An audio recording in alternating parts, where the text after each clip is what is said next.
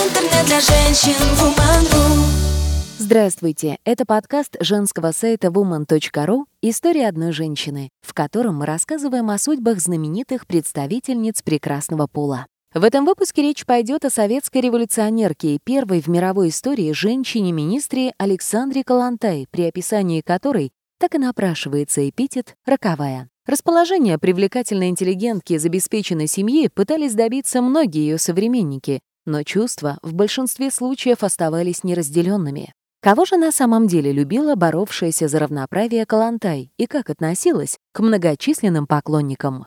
Александра Калантай появилась на свет в марте 1872 года в зажиточной семье. Отец, генерал Михаил Демонтович, и мать, дочь финского лесоторговца Александра Масалина-Мравинская, в малышке души не чаяли, окружив Шурочку любовью и достатком. Отец сделал все, чтобы девочка получила разностороннее образование, нанял для нее лучших учителей, гувернанток. Александра с юных лет была настоящим полиглотом, она прекрасно владела французским, английским, немецким, финским и другими европейскими языками. Шурочка, так же как и ее отец, интересовалась историей и с удовольствием изучала этот предмет. Нетипичная для девушки тяга к знаниям и саморазвитию смущала ее мать. Масалин Мравинская мечтала поскорее выдать красавицу-дочь замуж, желательно еще и за обеспеченного и знатного мужчину. У Александра же имелись другие планы. Она хотела поступить в университет. Родительница была категорически против этого и убеждала Шурочку в том, что женщинам высшее образование не нужно, Главное — удачно устроить личную жизнь и уметь вести хозяйство.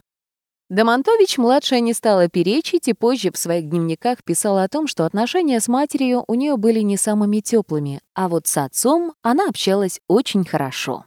На радость матери проблем с ухажерами у Шурочки никогда не было. К 16 годам у нее имелось столько поклонников, что им в прямом смысле приходилось выстраиваться в очередь, лишь бы станцевать с ней на балу.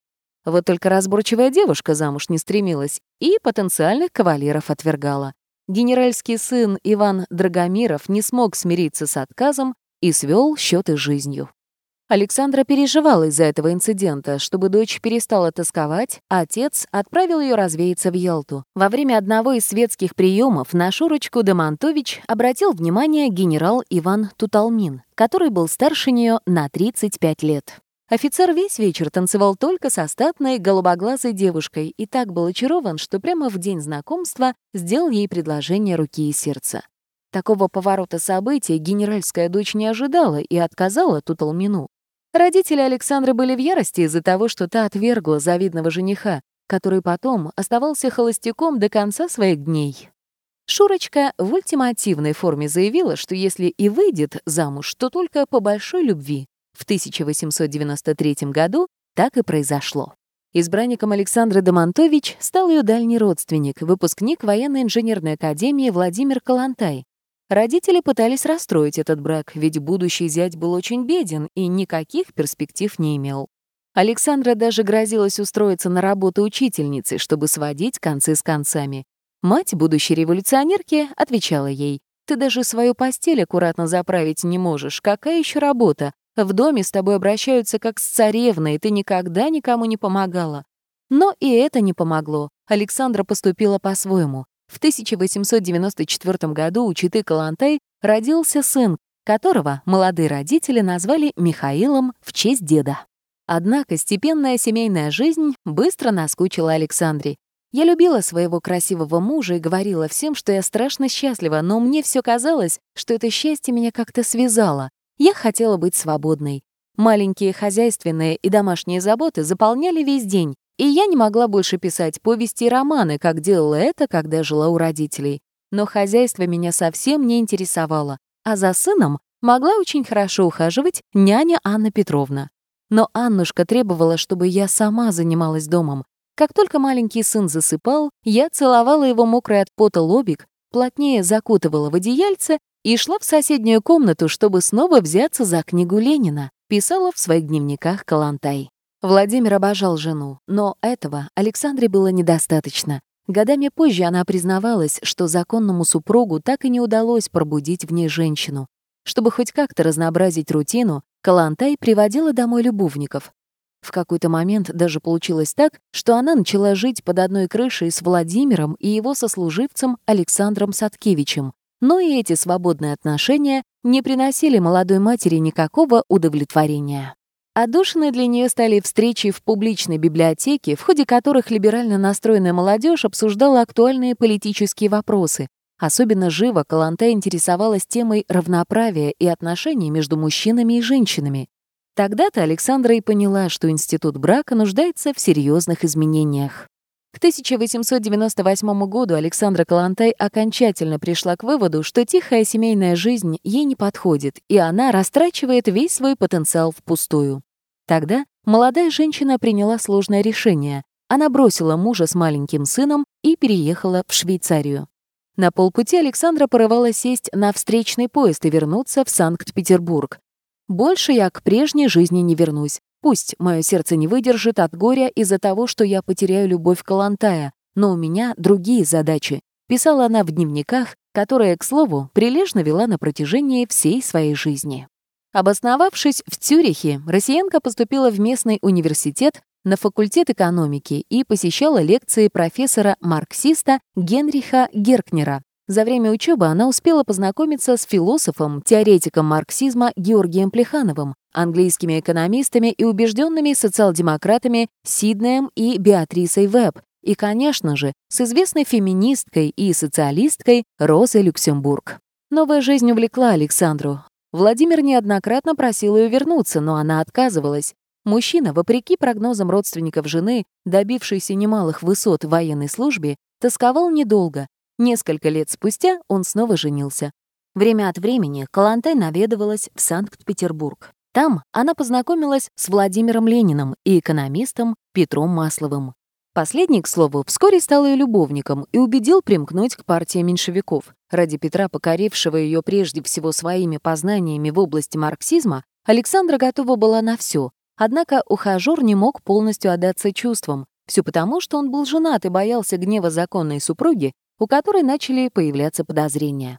После тайных встреч с пассией Маслик, как ласково называла его Калантай, пулей летел домой. Вскоре двойная жизнь начала утомлять Петра, и их с Александрой отношения сошли на нет.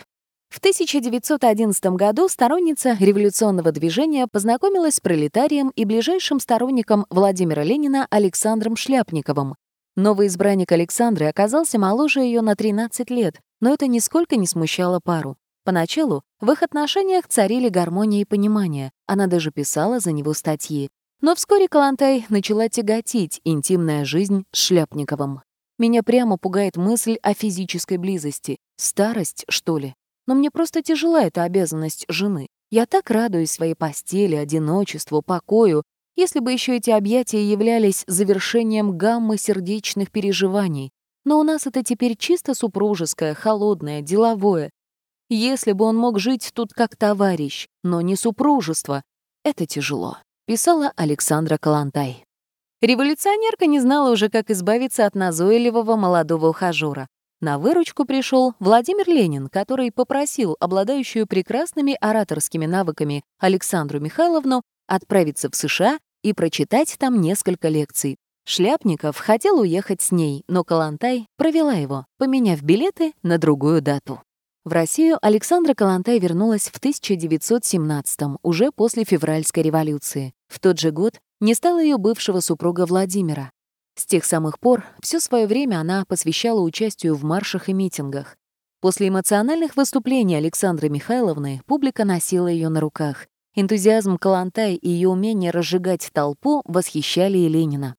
В октябре 17-го Владимир Ильич назначил свою сторонницу народным комиссаром общественного презрения. Заняв столь высокий пост, она начала с еще большим рвением бороться за права женщин и создала отдел по охране материнства и младенчества. Несмотря на то, что к тому моменту Александре Каланта исполнилось 45 лет, по свидетельствам современников, она выглядела значительно моложе своего возраста.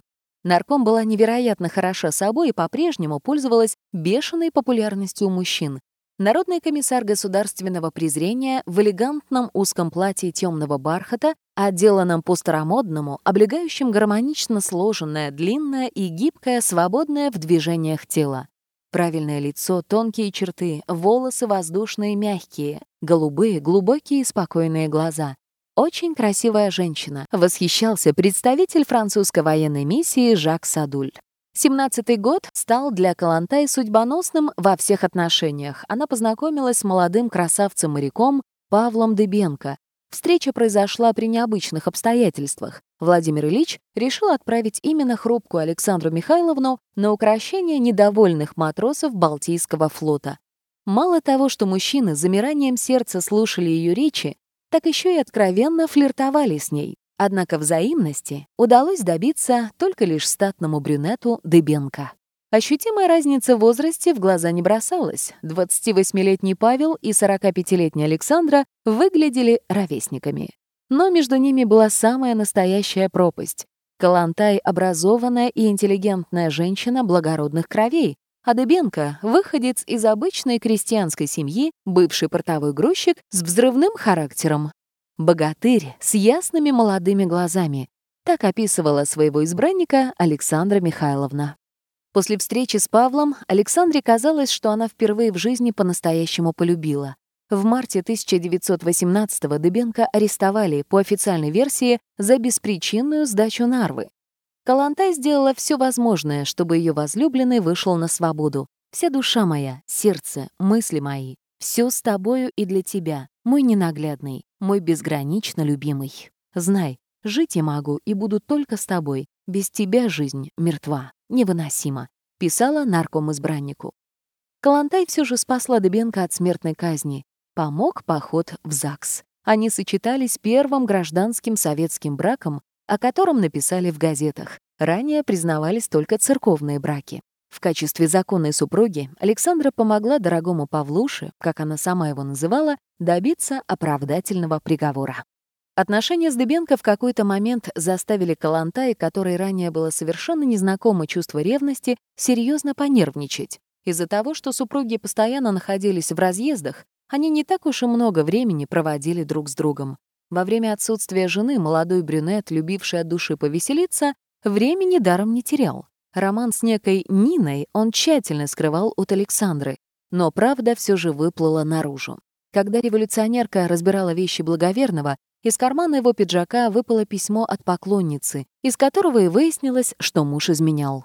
Калантай, считавшая Дебенко своей второй половиной, была оскорблена до глубины души.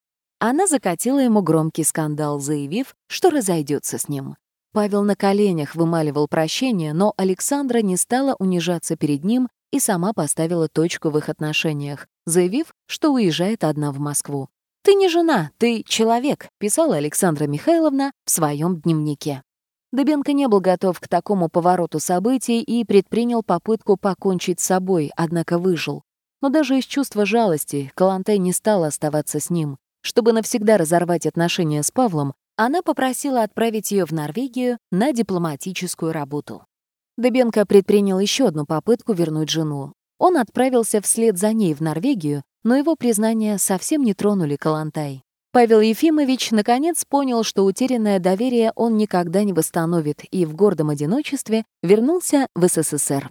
На Западе карьера Калантай пошла в гору, и она надолго задержалась в незнакомой стране. Освоиться госпоже-дипломату помогал интеллигентный и обходительный француз Марсель Буди, который вместе с ней трудился в посольстве. Александра Михайловна сама не заметила, как полюбила мужчину, который был младше нее на 23 года. Калантай считала Буди своей ровней и мечтала провести с ним остаток дней. Однако этим грезам не суждено было сбыться. Марсель был женат и не мог оставить семью. К тому же представители советской власти, узнав об этом романе, были в ярости. Александра Михайловна получила выговор. На родину Калантай не тянула. Родителей давно не было в живых. Дыбенко в 1938 году расстреляли. Единственный сын Михаил перебрался в Берлин, да и у него была своя жизнь, в которой мать почти не принимала участия. Какое-то еще время она представляла интересы СССР в скандинавских странах, но на склоне лет Александра Михайловна перенесла инсульт и была частично парализована. Ей все же пришлось вернуться в Москву. В Первопрестольной Калантай выделили большую квартиру в самом центре и закрепили за ней должность советника в МИДе. В марте 1952-го Александра Калантай не стала. она не дожила всего нескольких дней до своего 80-летия. Читайте больше интересных материалов на сайте woman.ru. Интернет для женщин Woman.ru